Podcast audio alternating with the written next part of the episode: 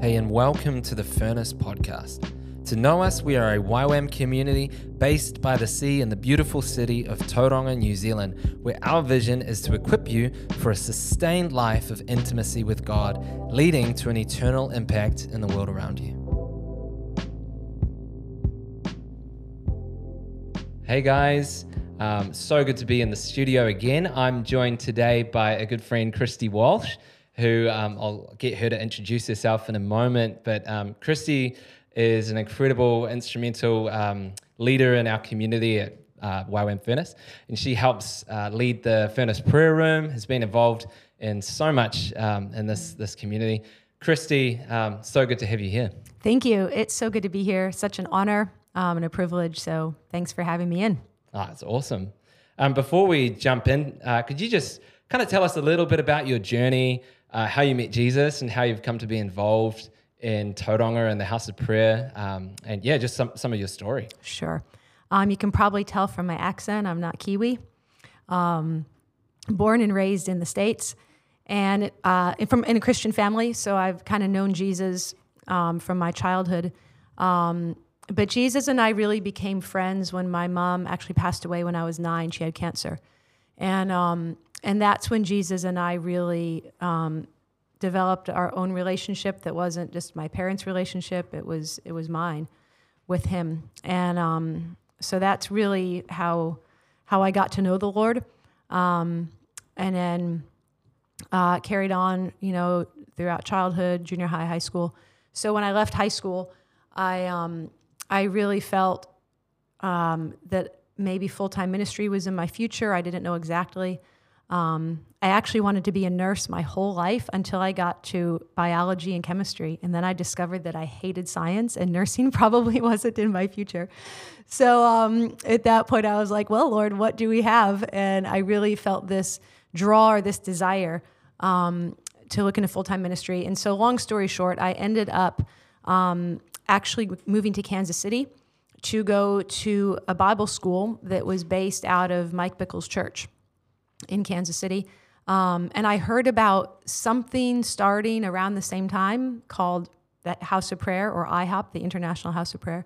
And I heard about it, and not I was the like, House of Pancakes. Not the House of Pancakes. No, House of Prayer. Although they did have a House of Pancakes around the corner, so it's kind of funny. But um, but this is the House of Prayer. So moved to Kansas City to go to Bible school. Heard about this prayer room thing starting, and I thought that's really cool. But um, I'm sure I'll enjoy it there. Kind of didn't know a whole lot about it. And so moved to Kansas City, fell in love with the city. Um, really enjoyed my time there. Started Bible school and enjoyed that. And but then I would go to the prayer room um, after you know work before school, do some homework there. And the more I went to the prayer room, the more I loved it. And um, and this was so the House of Prayer started in May of '99. I moved in August of '99. So, um, but it wasn't. It didn't go 24/7 until September of 1999. So I remember when IHOP was closed on the weekends and closed in the afternoons, and um, those early days they were so beautiful. So, um, so anyways, the more I sat in the prayer room and heard about it and began to understand um, what the Lord was doing on the earth, raising up a prayer movement and a worship movement, um, it was like the most beautiful season of discovery because I went, this is why God made me the way He did, and this is why I have the things in my heart, the desires that are there, and I always felt like a square peg in a round hole everywhere else. And it was this beautiful feeling of like, this is where I fit, and this is where I belong, and this is why God made me the way He did. And the Lord is raising up a prayer movement on the earth in this hour, and it's not only something like that's kind of nice to do on the side, like the Lord is intentionally calling forth singers and intercessors and worship leaders and and he needs a, a, prayer movement. He needs this ministry of prayer and worship before him on the earth in this hour, and it's for a reason. Yeah. And it's not just like like something cool we get to do. It's like the Lord is doing this intentionally, and He's calling forth His people. And I was ruined at that point for anything less, just ruined. The rest of my life, I was like, this is what I'm called to do. So at the tender age of 19 I knew what the rest of my life was about, which I kind of thought was normal. And now I work with young people and I'm like, wow, that's really not normal. That's really strange. So, anyways, that's how I ended up in the prayer movement. Um, I call it a kind of a big divine accident that I quote unquote stumbled into um, in the most beautiful way. And those were incredible years in Kansas City, um, really pioneering the House of Prayer with Mike Bickle and with his team and um, several others of us, maybe about a hundred or so of us, first year or so, you know, steadily growing. But they were beautiful, beautiful years, and I'm so grateful um, for that opportunity that the Lord allowed me to be part of that. It was such a gift. And so um, that's where I met my husband, my husband Aaron, who's a Kiwi. And um, we actually met in the prayer room, literally. Um, great place to meet your spouse. Um, didn't know at the time he was going to be my future spouse. Um, but long story short, fell in love, got married, uh, lived there for a while. A daughter was born there in Kansas City. And um, and then the time came. This is a long story. It's a great story, maybe for another day, of how the Lord called us back to New Zealand. It was pretty dramatic. We'll have to hear um, it because it's it's honestly it's such an incredible picture of what God is doing in the earth. Yeah, and yeah. it was such a wild way. Um, the the sh- very short version is I was very against the idea, and the Lord showed up um, very dramatically not because I'm so special and we needed some big dramatic sign, but I always say it's because I was so weak. I really needed to know that this was the Lord who was calling us. Yeah.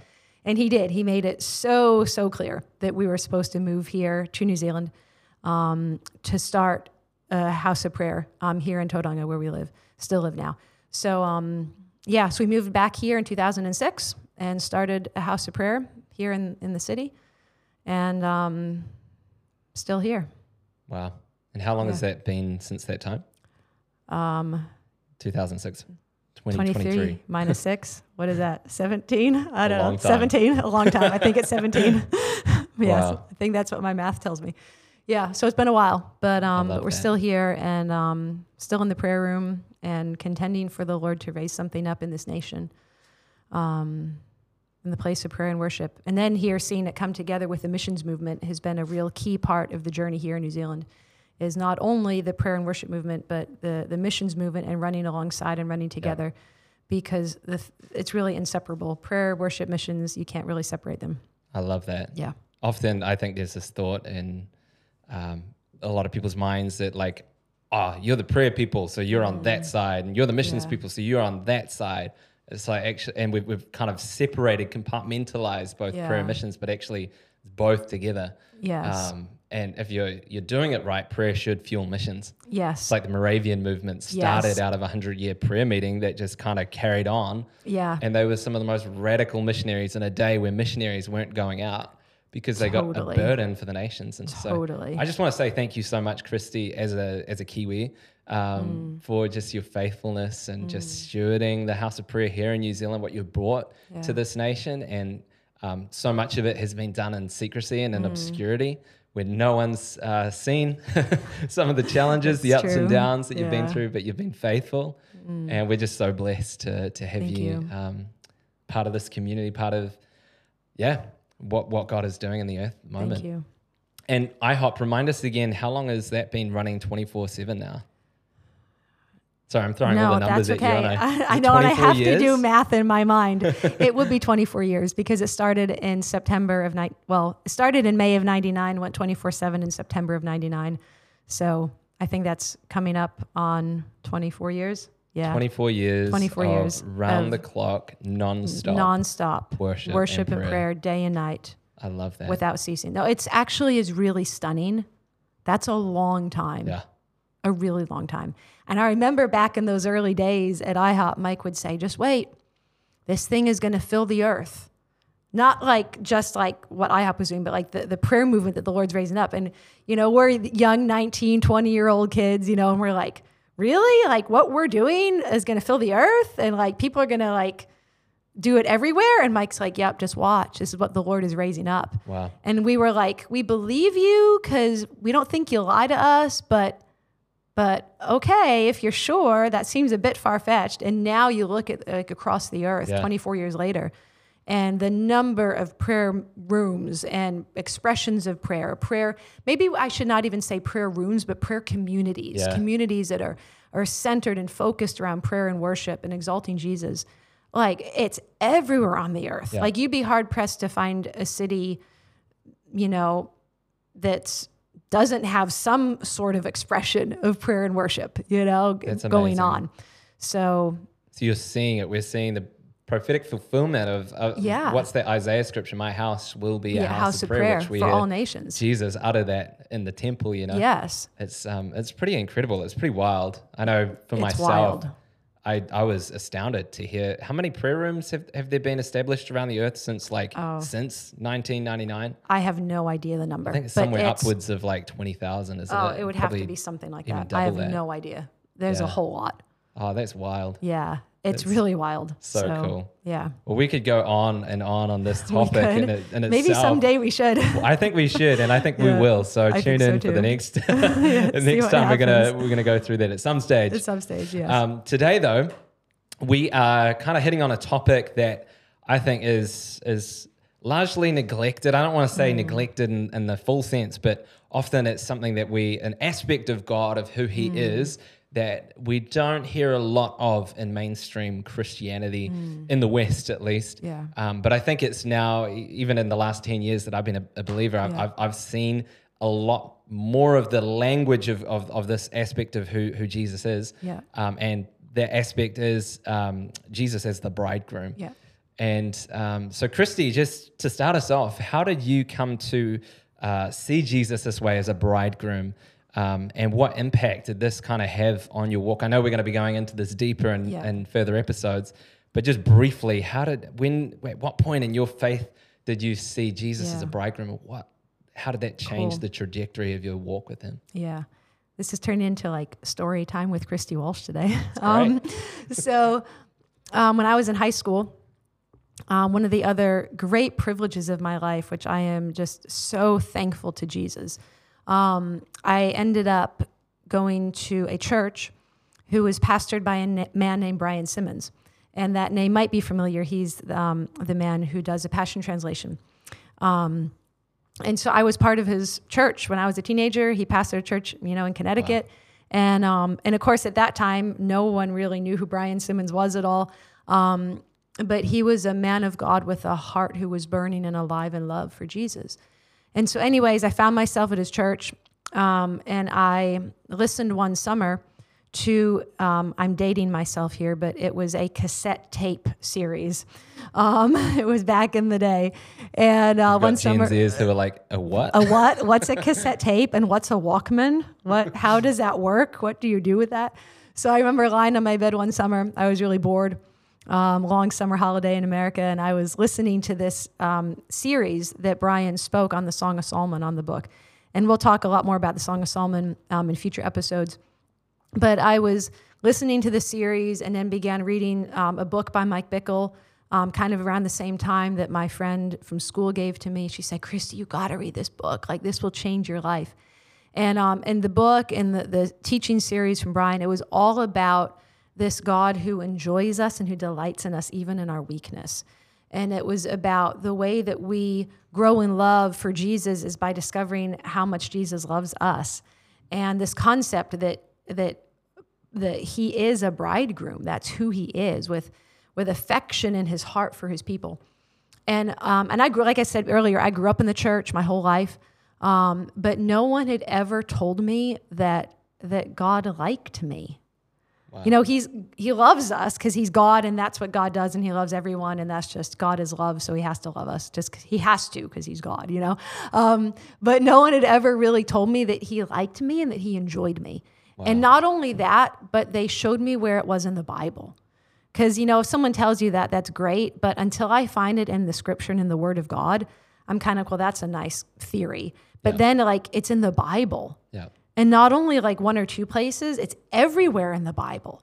And and slowly my heart just began to be open to this idea that that he enjoys me. Like he delights in me. He's a bridegroom with affection in his heart, not in a sensual way at all or or a perverted, distorted way, but in the, the sense of he is a God who cares deeply and has affection in his heart for his people. And that just undid me. Um, totally um, turned my relationship with Jesus around 180 degrees. Not that it was bad before, but I think before I was always, you know, like you stumble and you do something wrong and then you kind of put yourself on probation spiritually, you know, for a Yeah. couple weeks so you can like try to prove to God that you're so, you know, you love him and you're going to, you know, tick the boxes and cross the T's and dot the I's and and then if I do that perfectly for 2 weeks, maybe I can earn his love back again, Yeah. you know, which is really a distorted way of looking at it. Um, yeah, but I discovered that he liked me. And so and when I when that landed in my heart, not just a concept in my mind, that just changed everything. Cuz I went if this is the kind of God that you are, then I'm in for the rest of my life. If you care about me that much and if that's what you feel about me, you know, where else would I want to go? And what else is going to really satisfy? I'm in. That's awesome. I love that. That's incredible. So you went from working for God's love to working from a place of deeply knowing that you are Yeah. loved Yeah. and enjoyed by God. I think that's such an amazing revelation um, to have that God actually enjoys you. Yeah. Yeah. It changes everything. Absolutely. because he's no longer the you know the mean principal in the office that you get sent to when you do something wrong to have a finger wagged in your face Yeah. and get the detention because you know like he turns into your friend and he turns into the loving father and and the god like you said who enjoys it it changes everything you stop trying to get into a room that you've discovered you're already into Wow. and when you stop trying to get into that room that you're already in, like striving ceases. You know, you go, he enjoys me. And it frees you really Mm-hmm. to discover who he is, but also who you are before him. Mm-hmm. It just changes everything. I love that. Yeah. That's so powerful. So you mentioned um, uh, that, that, that there are places in Scripture where this began Yeah. to be made known to you. I know that some might be wondering, is this a biblical concept? Yeah. Um, because there is some sometimes there's a little bit of weird language around this concept of Jesus as a bridegroom. Like Yeah. we talk about him like Jesus is my boyfriend. That's not what we're talking here at all. Please it? no. Can we? Can you just kind of talk into that? Yes, know I you've- will talk into that. Yes. Um, whether you want to do that now, but No, I can. Yeah. yeah, totally. that'd be awesome. Um, yeah, so this is not a weird, like Jesus is my boyfriend, um, a weird thing. Um, and this is what I love about even the language of the bridegroom specifically, because it is found in the word. And when we speak, and I'll get into that in a minute, but when we speak about Jesus as a bridegroom, um, the way I really think of it is, is the play, the, and us as his bride, therefore, it's the place of affection and honor that we have that he carries in his heart for us. Mm. You know, he he carries affection, he carries honor. So this this isn't even for the guys listening. This isn't like you're we're all the bride of Christ, so you have to get in touch with your feminine side. Please don't. Like this is about you are cherished and you are loved and you are honored. And the way that a, a bridegroom feels affection and feels honor and respect and love for his bride, that's how the Lord feels about us. And and the knowledge, uh, sorry, the language of the bridegroom is found in scripture. And i love it because jesus even referred to himself as a bridegroom using that language. Um, in matthew 9 15 jesus said to them um, can the friends of the bridegroom mourn as long as the bridegroom is with them? But the days will come when the bridegroom will be taken away from them and then they will fast. So jesus is talking to his disciples um, and he's saying hey i'm the bridegroom and when i'm taken away from you you're going to fast but I'm here with you now because the question, you know, that uh, the disciples brought to him is, you know, John the Baptist, you know, taught us to fast all the time, and Jesus, you're not teaching your disciples to fast. Like, what, what's going on? And he goes, Hey, I'm the bridegroom. When the bridegroom's with you, there's rejoicing and there's feasting and there's joy, and we're not fasting. You know, this is a time of joy and celebration because we're together. Pretty soon, he goes, I'm going to be taken away from you, and they didn't have a clue what he was talking about at the time. He goes, Then you're going to fast. So, point is, Jesus refers to himself as a bridegroom. Uh, that's his own language from his own lips.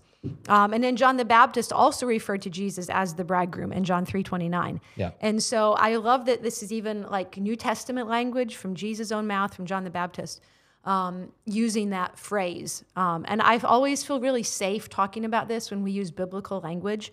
I think it gets really weird when we get extra biblical in our language. Um, but then also, if you look at the the whole scripture from Genesis to Revelation, really, you begin to see this thread woven through all of the scripture um, about the the God of affection who's pursuing His people relentlessly and who will not stop. And so, I mean, you have the Garden of Eden. I love it. I think Josh even uh, was saying on a, a previous podcast you know that, that human history starts with a wedding in a garden you know? And and really that's what we have. We have the the heart of god longing and desiring to share his uh, his love with someone and so he creates because of love. Wow. and he creates adam. And then you know all the animals of course first and, and then adam last. And then um, he looks at adam and he goes it isn't good that man should be alone. And everything else in creation he called good but he goes man shouldn't be alone. And i sometimes wonder if in the heart of god god looked at his son and he goes it's not good for my son to be alone. I'm going to create for him a counterpart. I'm going to create a bride. I'm going to create a companion. And so he created adam. And so he says the same thing to adam. It's not good that man should be alone. And so he puts adam to sleep I mean, if you've read Genesis, you know the story that he puts Adam to sleep, and from his side, he pierces Adam's side, and he takes the rib out of his side, and he forms Eve. And and I wonder if the Trinity was looking ahead, you know, what, a couple thousand years to the day when the second Adam would hang on the cross and his side would be pierced. And and his hands would be pierced in his side and out of his side would come forth his bride because on the cross is eh, where where and how he Yeah. he brought us back and he purchased us with his very own blood and so anyways we see these these types and these Yeah. shadows even from the very beginning of the story in genesis Isn't that amazing? Like it just adds so much to the depth of the gospel. Yes. That it's not just about, you know, it says God so loved the world. It doesn't say Yeah. God was so mad and fed up with the world and so frustrated at their sin that he finally relented and sent Jesus. It's Yeah. like, no, God so loved, loved. and was passionately pursuing yeah you and me and Yeah. and that you know the, the the person who's completely lost on the other side of the world who doesn't know Jesus right now. Yeah. I just think that adds so many layers to this message. It's yeah incredible. it's incredible Carry on. Yeah. So awesome. um so Genesis, we see it there. We see types and shadows of the bride, uh, you know, through Rebecca, through Ruth, um, Esther, all these all these little hints, you know, um, what is it called? Foreshadowing. You know, if you're an author and you're writing a, a, a epic novel, you know, a, a wise author will will um, sprinkle foreshadowing as the story is being created and the plot is being formed, and and the, so there's there's foreshadow sprinklings, you know, throughout the Old Testament, and then we get to the prophets, we get to Isaiah and Jeremiah um, and Hosea, and they begin to use these language, the, the language of a bridegroom, um, rejoicing over his bride. So shall your God rejoice over you. And so we begin to see this language again, the the biblical language of the bridegroom, rejoicing over his bride.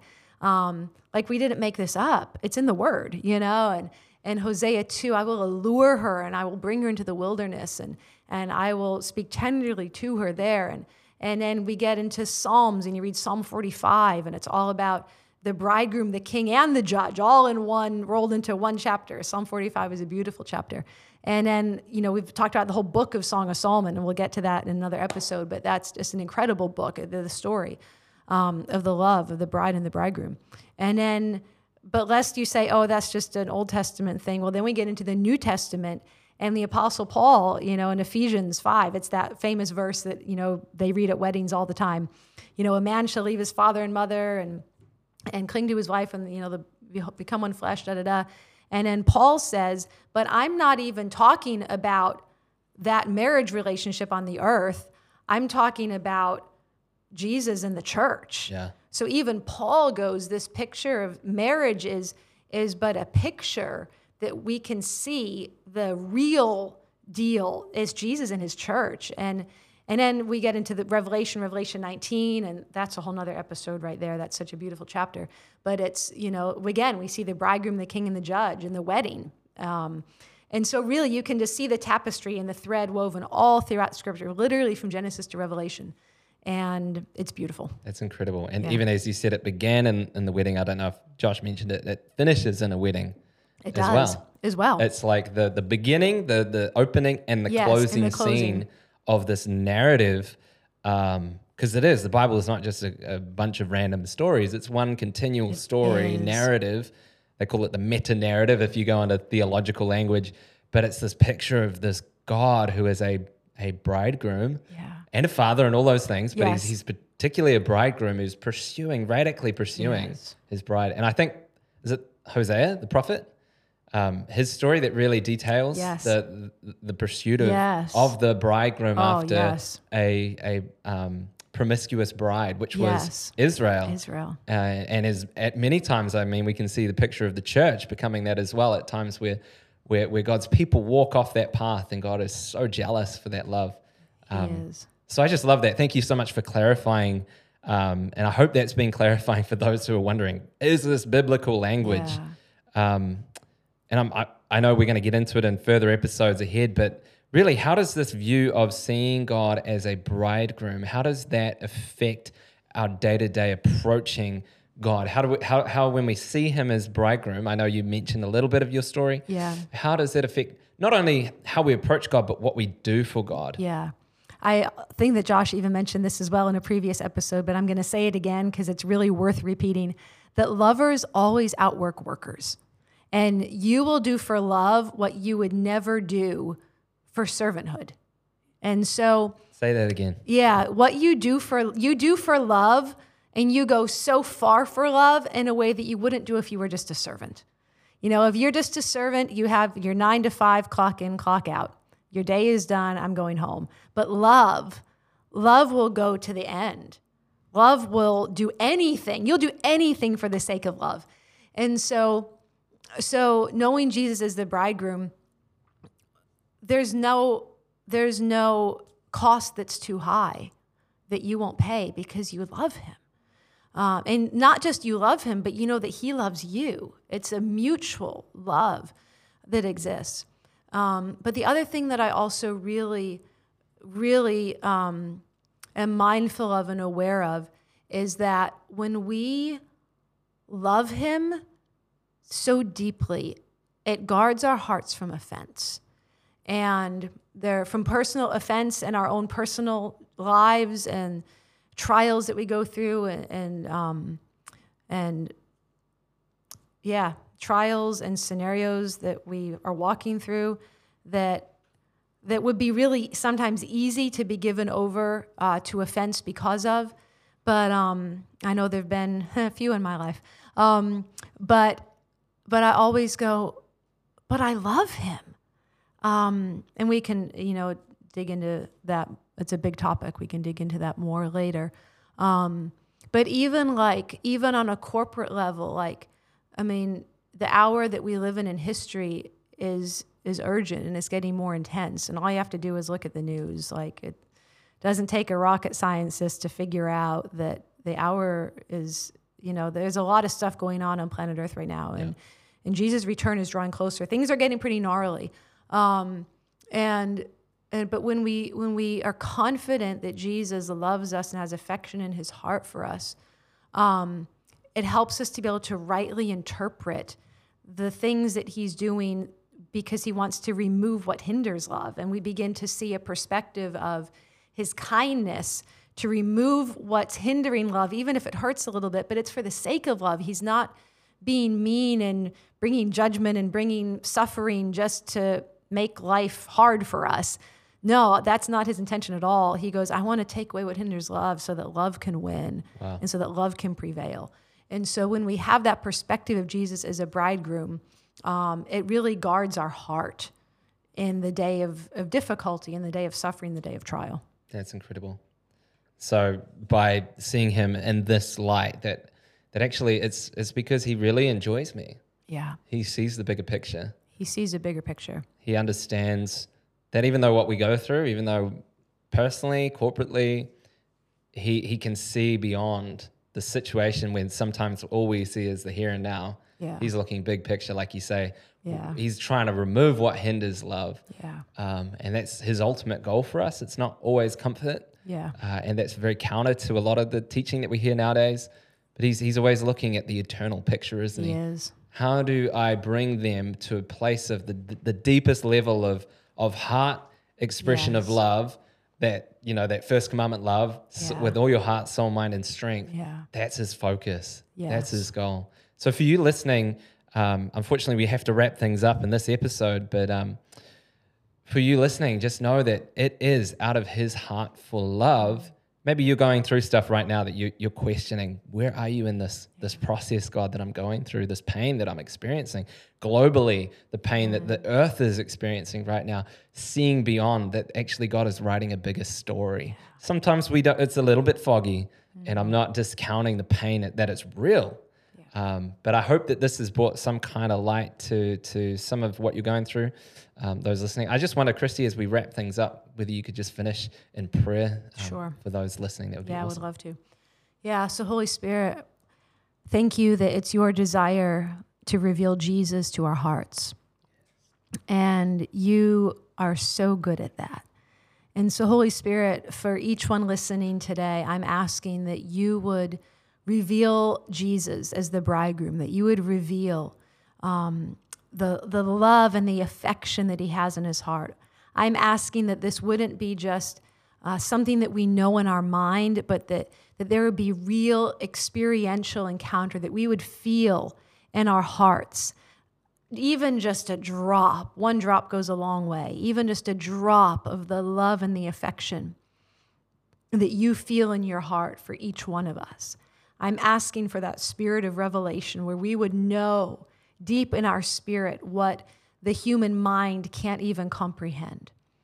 And I'm asking for each one listening today, whether at home or in their car or, or um, on the way to work or exercising, wherever each wherever we are, I'm just asking the Holy Spirit that you would deposit um, into our hearts um, the knowledge of the love of God. In Jesus' name we pray. Amen.